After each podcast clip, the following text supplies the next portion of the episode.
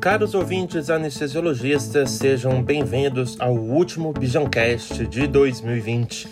O Bijancast é o podcast oficial da Brazilian Journal of Anesthesiology. Eu sou Felipe Ramos Barbosa. E eu sou Mel Ribeiro. Antes de começar o nosso programa, eu quero lembrar que você pode receber uma notificação toda vez que a gente publicar um novo episódio. Assine ou siga nosso programa em sua plataforma de áudio favorita. O Bijancast está presente no Spotify, Apple Podcasts, Deezer e Google Podcasts. No episódio de hoje, vamos conversar com a doutora Manuela Carvalhal. Ela é anestesista no Hospital AC Camargo e no Hospital das Clínicas aqui em São Paulo. Nessa conversa, ela compartilhou sua rotina de estudos para o TSA, o título superior em anestesiologia. Ela já passou na fase escrita e agora aguarda a prova oral, que deve acontecer em junho de 2021. Ela contou como a Bijan pode ajudar no embasamento científico para a obtenção do título, além de falar um pouquinho sobre o dia a dia da profissão. A doutora Manuela é uma das responsáveis pelo perfil Propofando no Instagram. Então, doutora Manuela, muito obrigado por estar falando aqui com o Bijancast.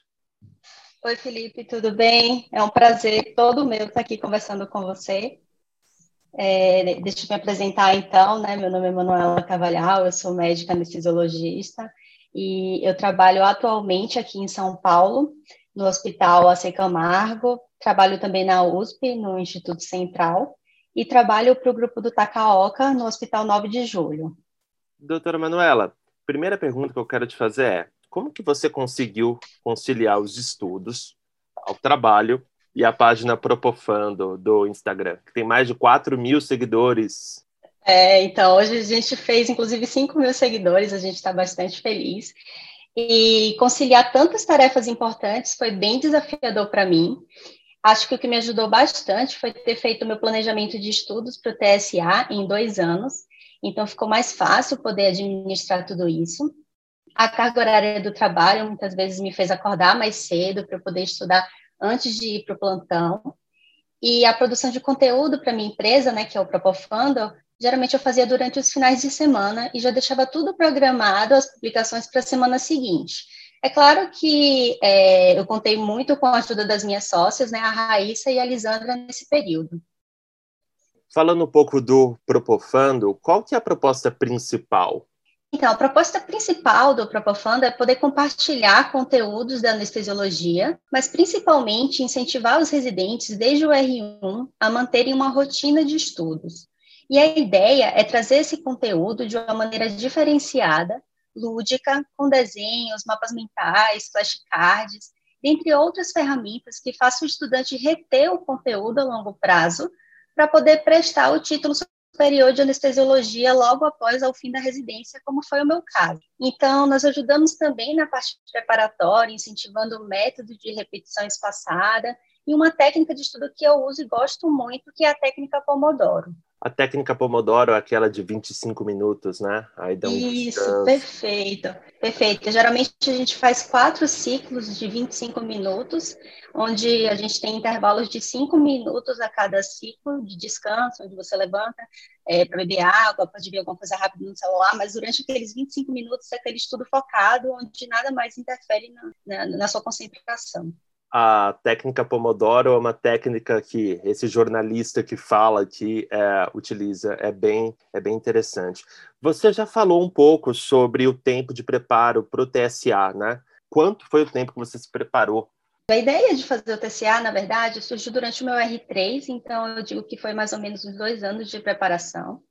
É, então, lá no meu R3, eu comecei a pensar, fui atrás da bibliografia indicada, mas eu cheguei a intensificar mesmo as minhas horas de estudo durante esse ano. Eu terminei a residência em março agora desse ano, eu fiz lá na Unesp, em Botucatu, e vim morar em São Paulo, onde eu acabei conhecendo a Raíssa, que é anestesiologista também, e também membro do Propofando, e passamos a estudar juntas em busca desse título. Você pode descrever para mim qual foi a sua rotina de estudos? A minha rotina de estudos durante esse ano, ela foi baseada em alguns livros né, da bibliografia, principalmente em três, que foi o Miller, o Longnecker e o Guyton. O Guyton ele acabou entrando esse ano na bibliografia, então eu e a Raíssa a gente estudou bastante por ele, fizemos várias questões também. O Guyton ele tem um livro só de questões que inclusive vale muito a pena estudar por ele. Além disso, eu acabei assistindo muitas aulas do webinar da SBA, que sem dúvida também vieram durante a pandemia para acrescentar muito na forma de atualização, né?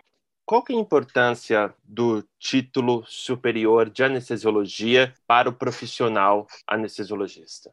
Para mim, ter o TSA, ele era inicialmente uma conquista pessoal, mas com o passar do tempo eu fui entendendo a real importância disso no mercado de trabalho, o quanto esse título destaca o anestesiologista, ele expande possibilidades. Então, você está estudando para um título tão difícil, implica em você se manter atualizado, ter um maior reconhecimento dentro da própria anestesia, além de poder participar de cargos administrativos nas sociedades regionais e brasileiras, ser um instrutor de um CET, que é o Centro de Ensino e Treinamento, ou até mesmo chefe de uma residência.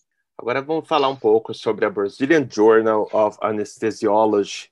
Você é leitora da Bijan?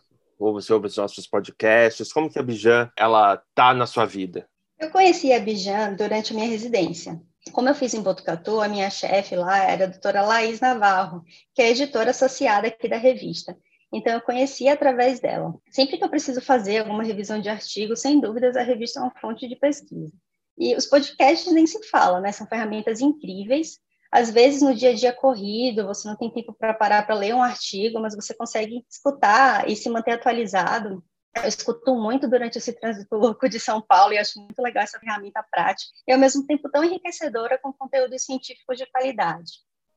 Você acredita que a Bijan ajuda os profissionais da anestesiologia em geral a se tornarem profissionais mais instruídos e capazes para o TSA? Sem dúvidas. Eu acho que a Bijan torna o anestesiologista mais atualizado e também traz muitos conteúdos práticos, que é muito o que eu vi nessa primeira experiência que eu tive com a prova do TSA. As provas antigas, elas traziam conteúdo mais decoreba, muitas vezes de rodapé de livro. É claro que, eu, que isso eu acho que sempre vai existir, mas esse ano eu observei muito caso clínico, muitas questões de raciocínio. Então, eu acho que a Bijan só tem a acrescentar na formação do anestesiologista e contribuir na formação do conhecimento para a prova de título.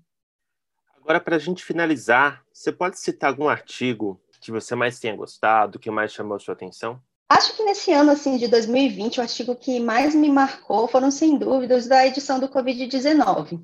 A Bijan abordou muito esse tema, dando um norte mesmo para nós anestesiologistas, que de maneira repentina passamos a ser linha de frente na pandemia. Isso nos tornou mais responsáveis e mais estimulados a buscar informações de qualidade que pudessem nos capacitar melhor para exercer, além do nosso papel inato de especialista em via aérea ventilação mecânica, também, por exemplo, o gerenciamento de, da logística hospitalar da pandemia, onde isso nunca fez parte do ensino tradicional em anestesiologia. Então, a revista trouxe muito essa, esse tipo de informação para acrescentar.